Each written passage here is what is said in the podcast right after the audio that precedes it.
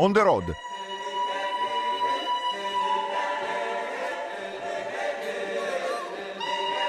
Buongiorno, buongiorno da Claudio Agostoni e stiamo per andare a Chernobyl.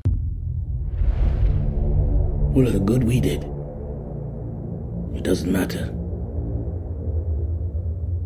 What does matter is that to them, justice was done. See, a just world is a sane world. There was nothing sane about Chernobyl.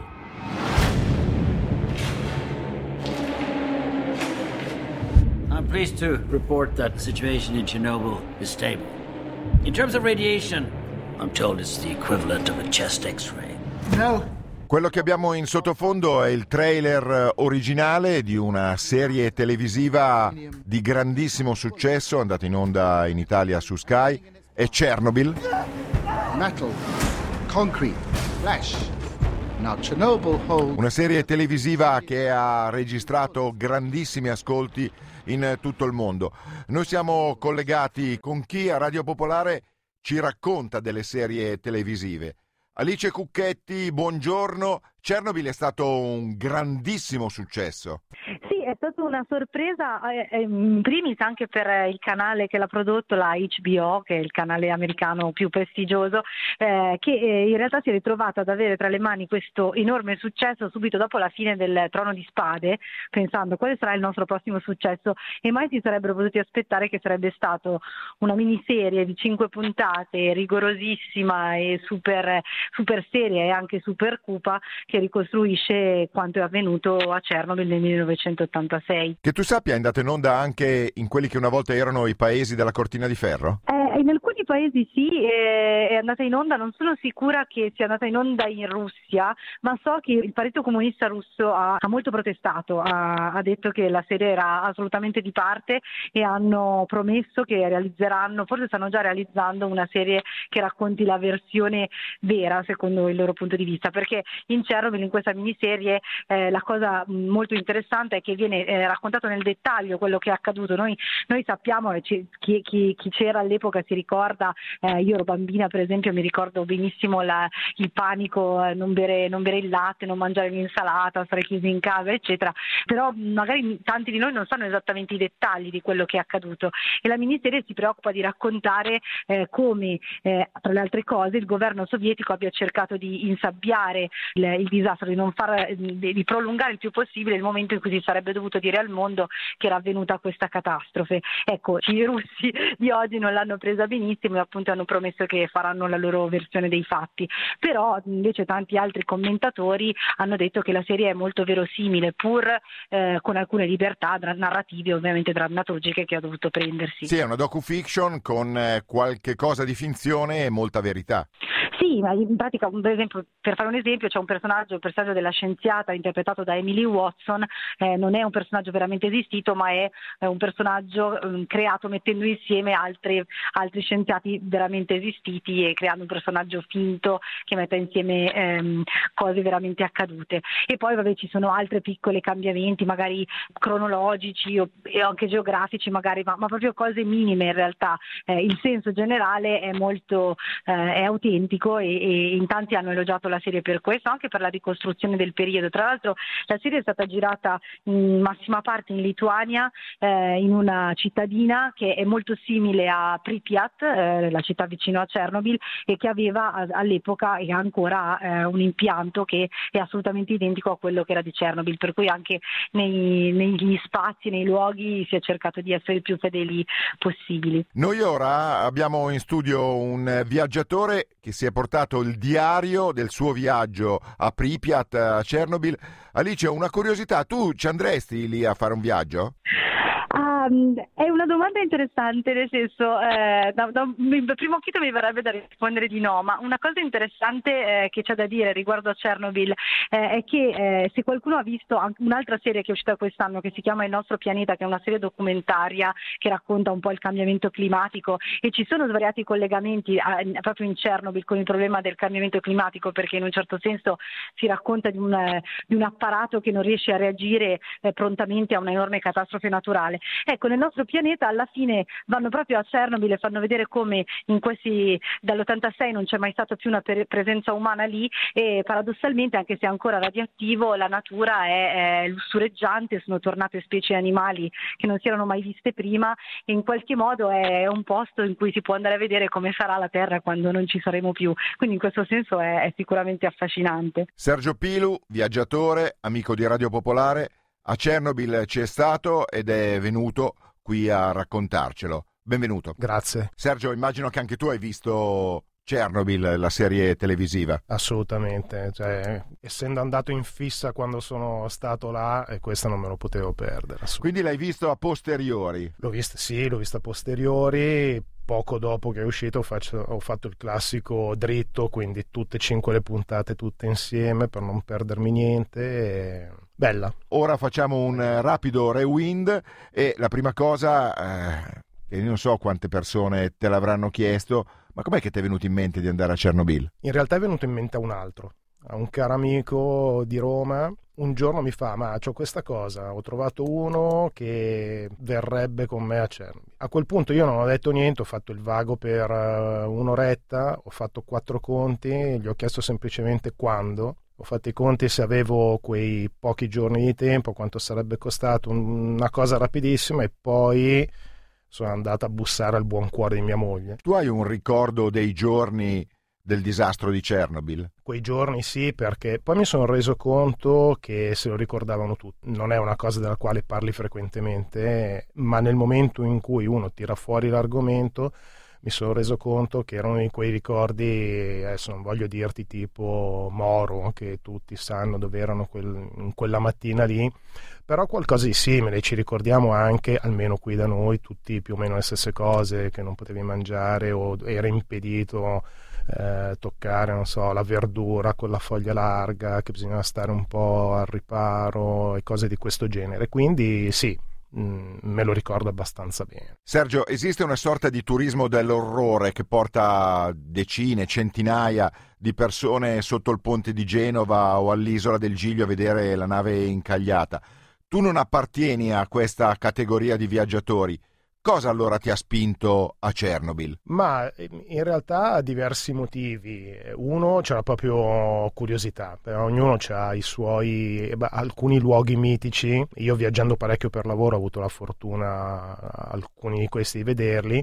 Questo non era esattamente un luogo mitico, però c'era un fascino piuttosto particolare. Ho il fascino, questo mio, per tutti i posti dell'Europa dell'Est in generale, mm, mondo dell'ex Unione Sovietica e poi, bah, insomma, c'era il fatto che ero con degli amici, quindi c'era un po' l'atmosfera alla amici miei. E direi anche una cosa, cioè che io veramente non sono convinto che esista un turismo macabro. Vai a vedere delle cose che stanno al mondo, siccome, come dice una scrittrice che poi ho citato, Annie Dillard, eh, stiamo su questa terra una volta sola e lo scopo non è quello di vedere i posti perché sono belli, ma perché ci sono.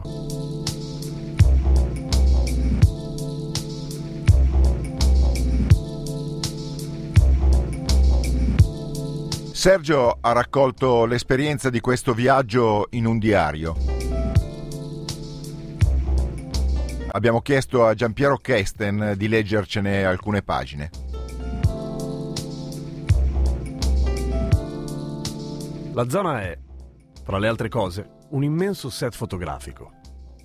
Ci sono momenti e luoghi e situazioni nelle quali le altre cose scompaiono e quello che hai di fronte è esattamente al nocciolo un'inquadratura, di solito perfetta.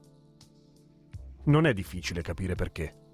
Uno dei più grandi disastri dell'umanità, un'intera popolazione spazzata via dalle sue conseguenze, le rovine in lento decadimento ed è tutto lì, a disposizione, a esercitare un effetto che a volte non è definibile se non come ipnotico.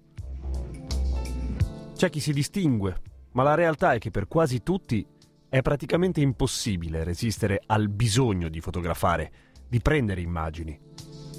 Fotografiamo tutto, sempre, con i telefoni e con le macchine delle quali abbiamo fornito gli estremi prenotando il viaggio.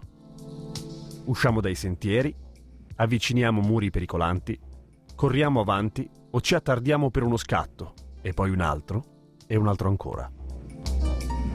La domanda allora è cosa vogliamo far vedere? La zona è un set per così dire naturale, non ha bisogno di aggiunte, cambiamenti, ritocchi. Standoci dentro l'unico sforzo sensato sembra essere quello di riprendere e restituire nel modo più fedele possibile ciò che sta davanti agli occhi.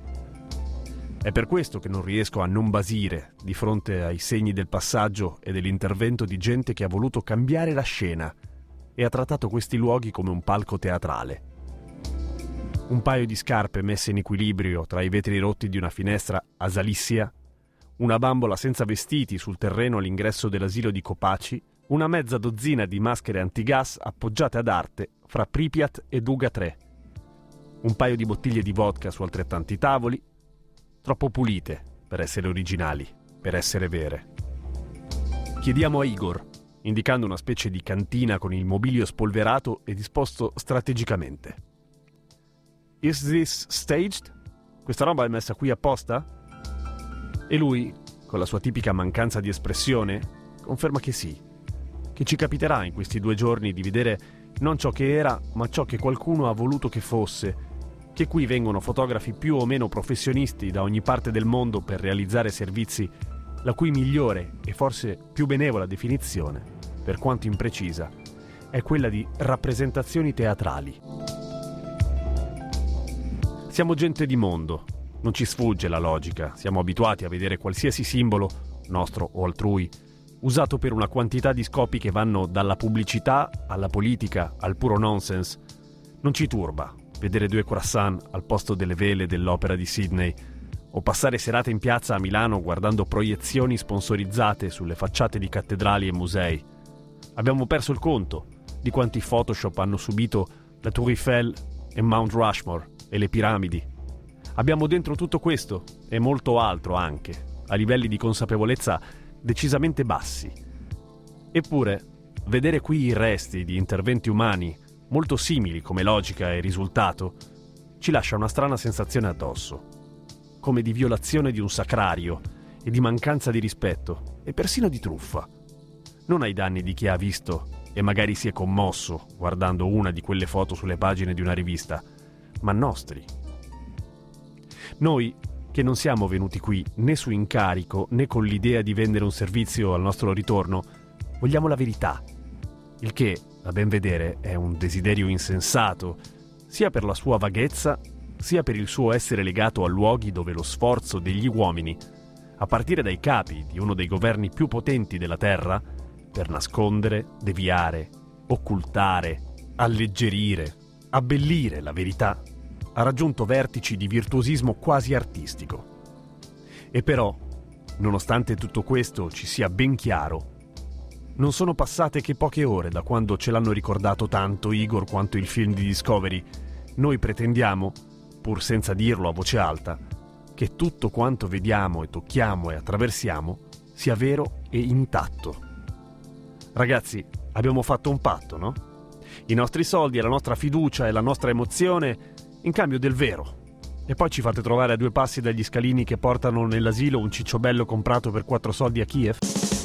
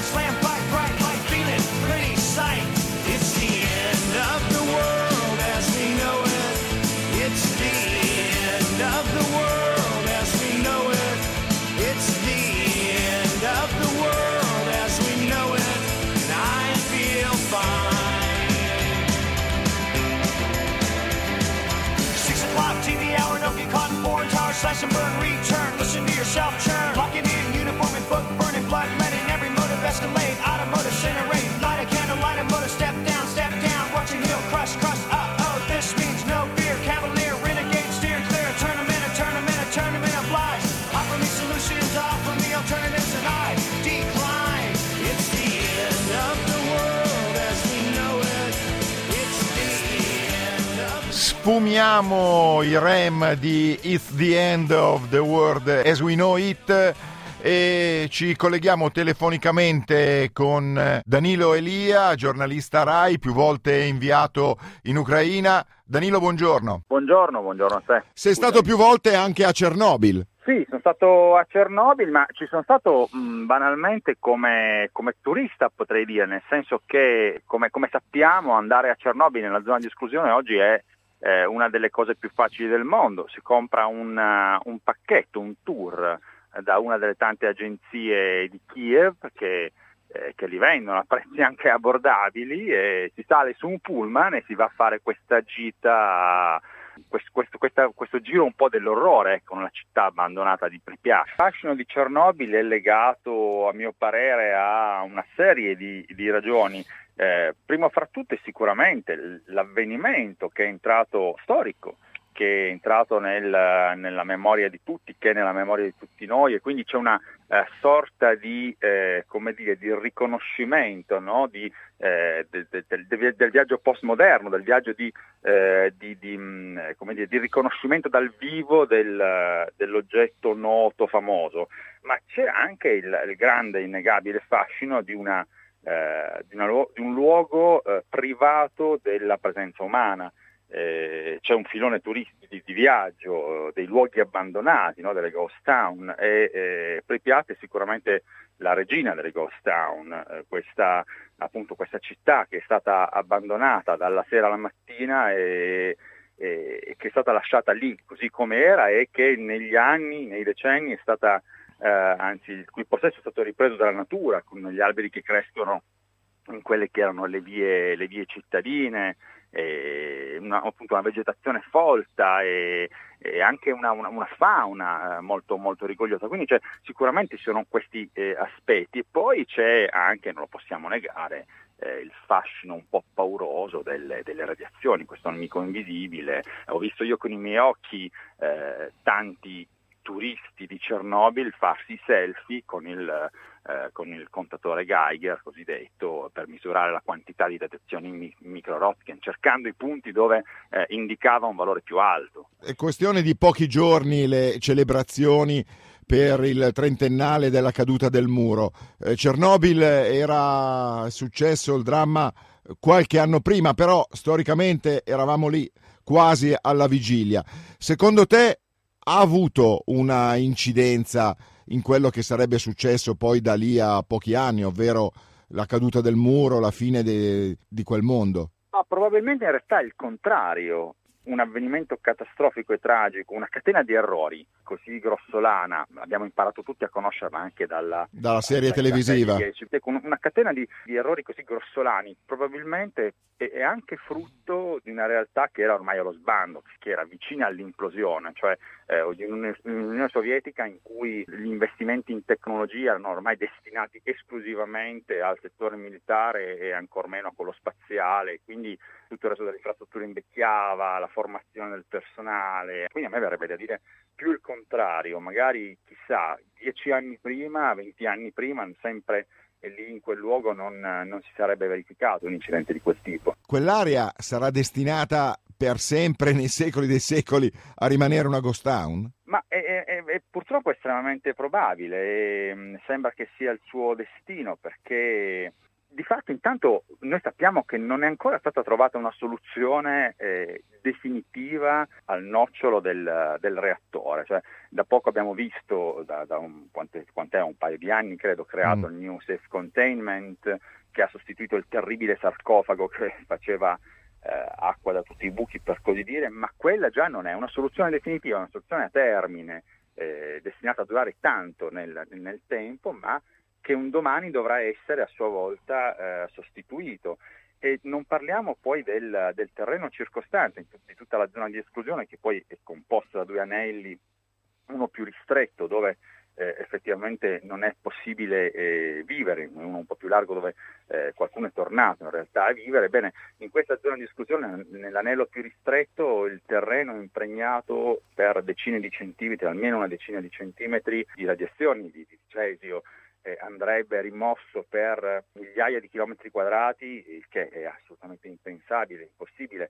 Aggiungo una cosa, io ho visitato la gemella di Chernobyl che in Lituania, che è la centrale di Ignalina, che è stata chiusa con grande sforzo dell'Unione Europea perché si temeva una, una seconda Chernobyl, eh, ebbene lì hanno un problema analogo con le scorie radioattive, eh, ora vengono stoccate in speciali con, sarcofagi, speciali contenitori destinati a durare eh, un secolo, ma tra un secolo andranno cambiati, non si sa come conservare quelle scorie, quindi eh, parliamo appunto di, di, eh, di, problemi veramente che superano la capacità umana, intendo dire della, eh, della, capacità di proiettarsi nel futuro dell'essere umano, per via della durata della vita, eh, superano questo, questa, questa, possibilità di comprensione di immaginare un futuro veramente a lunghissimo termine. Danilo, ti abbiamo presentato come più volte giornalista RAI, più volte inviato in Ucraina, nel resto del paese. È, è un qualche cosa che è presente quel dramma o è con tutto quello che è successo dopo e lì ne sono successe veramente tante anche dopo la caduta del muro, è, è un qualche cosa, non dico di rimosso, ma molto lontano. Ma sicuramente è stato eh, rimosso e lontano eh, fino a qualche anno fa, fino a quando hanno cominciato timidamente la prima, le prime forme di turismo, appunto i primi, i primi viaggi. Oggi mi verrebbe da dire che, di nuovo, tornando alla, alla serie televisiva che ha riportato Chernobyl eh, a livello di fama eh, internazionale, anche in Ucraina si lo si è riscoperto. Ecco. Nel bene e nel male, nel senso che c'è una fiorente attività, non è necessariamente una cosa negativa questa, eh, non voglio dare una connotazione negativa, ma c'è una fiorente attività di tour operator che, eh, che offrono viaggi sempre più, tra virgolette, estremi cioè la possibilità di pernottare anche all'interno della zona di esclusione. Di recente è stata aperta alle visite anche la sala di comando della centrale nucleare, eh, che era esclusa fino, appunto, fino a poco fa. Ecco, se, se noi confrontiamo questi effetti di oggi alla, eh, al contrabbando di, fino, di una ventina d'anni fa, al contrabbando di eh, di materiale radioattivo, intendo dire di pezzi di ricambio dei veicoli abbandonati, queste cose qui contaminati da radiazioni che si verificava dalla zona di esclusione eh, negli anni successivi all'incidente, eh beh, forse è meglio oggi. Andando in un luogo simile ti aspetti certe cose, c'è invece almeno una cosa che ti ha sorpreso e che ti ha lasciato proprio allibito? Devo dirlo, lo, lo, lo, ripeto, anzi a me ha sorpreso l'atteggiamento di quelli che erano i miei compagni di viaggio, intendo dire le persone con cui ho condiviso il tour, perché ti aggreghi a un gruppo di fatto che si forma, cioè eh, quest'aria gioiosa da gita che, che connotava un po', un po' tutti, questa, questa, corsa al selfie, questa corsa con il contatore a cercare eh, i punti dove gracchiasse più forte. Eh, sì, questo strideva fortemente con il dramma che in realtà ha vissuto quel luogo.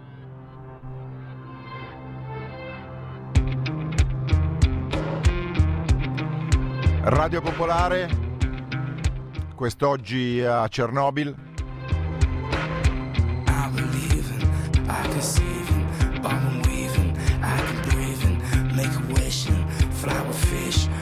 Migration, my relation.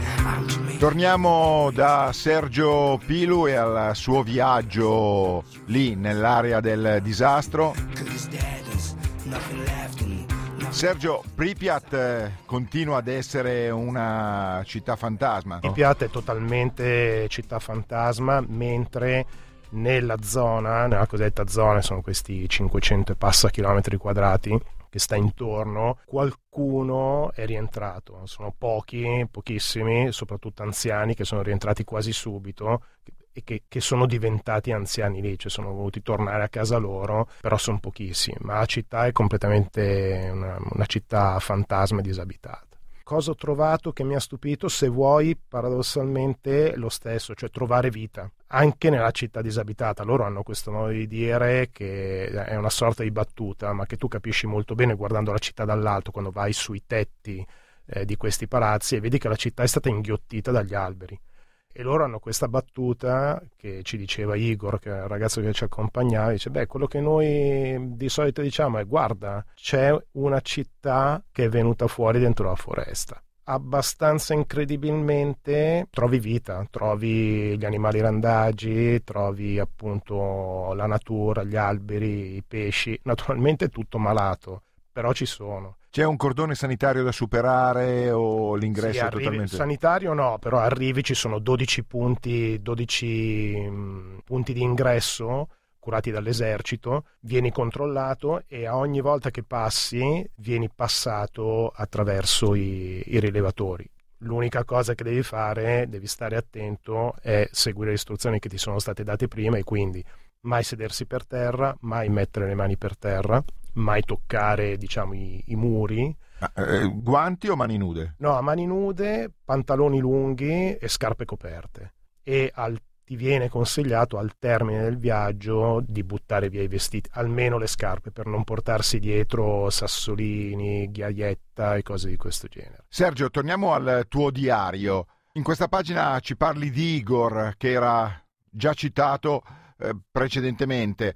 Chi era? Igor era la nostra guida, un ragazzo di una trentina d'anni, lui era appena nato quando è successo l'incidente quindi aveva poco più di 30 anni, nato a Kiev ed è stata una persona mm, interessante, devo dire, perché la classica sfinge slava che però a un certo punto ha fatto venire fuori il lato umano della persona che è nata lì e ha vissuto con l'incidente alle spalle.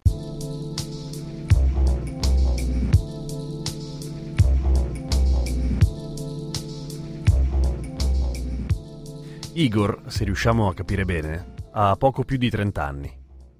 È nato a Kiev e viveva lì quando scoppiò il reattore di Chernobyl. Lo prendiamo fuori guardia una volta sola e quasi per caso. Potevano essere di più, chissà. Ma eravamo lì per altro. Per il reattore, il Geiger, le radiazioni, i palazzi che can collapse any moment. Succede mentre siamo nella zona del memoriale di Chernobyl, dove stanno il monumento dell'angelo che suona la tromba e le vecchie cassette postali e il viale dedicato ai villaggi evacuati. Camminiamo senza fretta, a gruppetti. Ci viene di provare a iniziare una conversazione, un po' per curiosità e un po' per buone maniere. Così gli chiediamo da quanto tempo fa questo lavoro e da quant'è che porta la gente a Chernobyl e lui risponde qualche anno. E quante missioni all'anno fai, Igor? Ne fa due alla settimana, in estate, e una durante il resto dell'anno. Facciamo un rapido conto. Numero di settimane, lunghezza del periodo estivo, durata media dei tour. Grosso modo Igor passa qui un centinaio di giorni all'anno. Visto che i turni degli operai che lavorano al decommissionamento della centrale e degli impiegati che seguono le mansioni di ufficio non sono più lunghi di due settimane, la sua esposizione alle radiazioni e in generale ai pericoli dei quali siamo stati informati ci sembra enorme. Ti tieni sotto controllo? gli chiediamo. Vi tengono sotto controllo? Dice che sì. Ogni tanto fanno una serie di analisi programmate, tutto a posto, ma anche la sua normale espressione da sfinge slava non riesce a mascherare che abbiamo toccato un punto dolente. Insistiamo, sempre con il tono della conversazione da tè e biscotti. E ogni quanto li fate questi controlli? All'inizio, anni fa, ogni qualche mese. E poi? E poi. E poi sarà il caldo feroce che abbassa la soglia di autocontrollo. Sarà che ogni tanto ognuno vuole sputare fuori il veleno, senza guardarci in faccia, ma senza abbassare gli occhi. Aggiunge che lui e i suoi colleghi fanno delle analisi di base, ma ci sono degli elementi radioattivi come l'isotopo dello stronzio che per essere individuati necessitano di attrezzature particolari che in Ucraina non si trovano o che costano troppo per le casse e le tasche vuote di aziende e lavoratori. E allora pensi che non ne vale così tanto la pena di perdere tempo con tutto il resto, laboratori e provette e prelievi. Quando finisce di parlare, e ci è voluto più tempo a scriverlo o leggerlo che ad ascoltarlo, c'è un momento di imbarazzo complesso, come quello che proveremmo parlando con un ragazzino bengalese che costruisce le sneaker che abbiamo ai piedi e getteremo al termine del viaggio per motivi di sicurezza. Un imbarazzo fatto di sconcerto e empatia e senso di colpa, di consapevolezza non espressa che stiamo pagando perché Igor rischi di oltrepassare le soglie ignote che determinano la malattia, incrociata con la consolazione autoassolutoria che ogni nostro tour vale due stipendi medi mensili ucraini. A sua volta incrinata dalla coscienza che forse siamo di fronte a una sfaccettatura dell'aggettivo macabro riferito al nostro turismo, alla quale non avevamo pensato e dalla quale non sappiamo bene come difenderci. Sappiamo che manca un'ultima domanda. Perché lo fai? Perché continui a farlo? Ma Igor guarda davanti a sé come il pastore che, con un solo sguardo, controlla tutto il suo gregge di pecore. E noi abbiamo ancora un paio di foto da scattare prima di risalire sullo sprinter.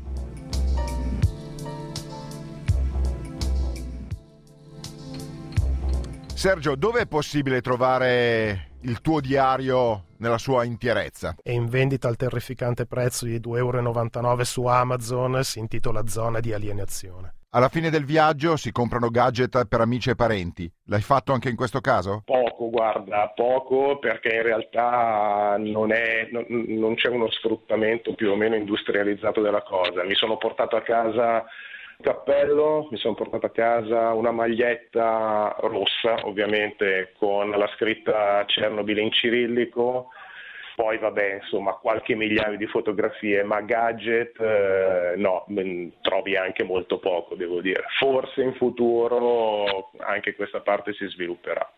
Archiviata la pratica, eh, diciamo così, Chernobyl, non è che hai una mezza idea di andare anche in Giappone all'altra centrale, a quella di Fukushima? Claudio, fai il bravo, non mi tentare.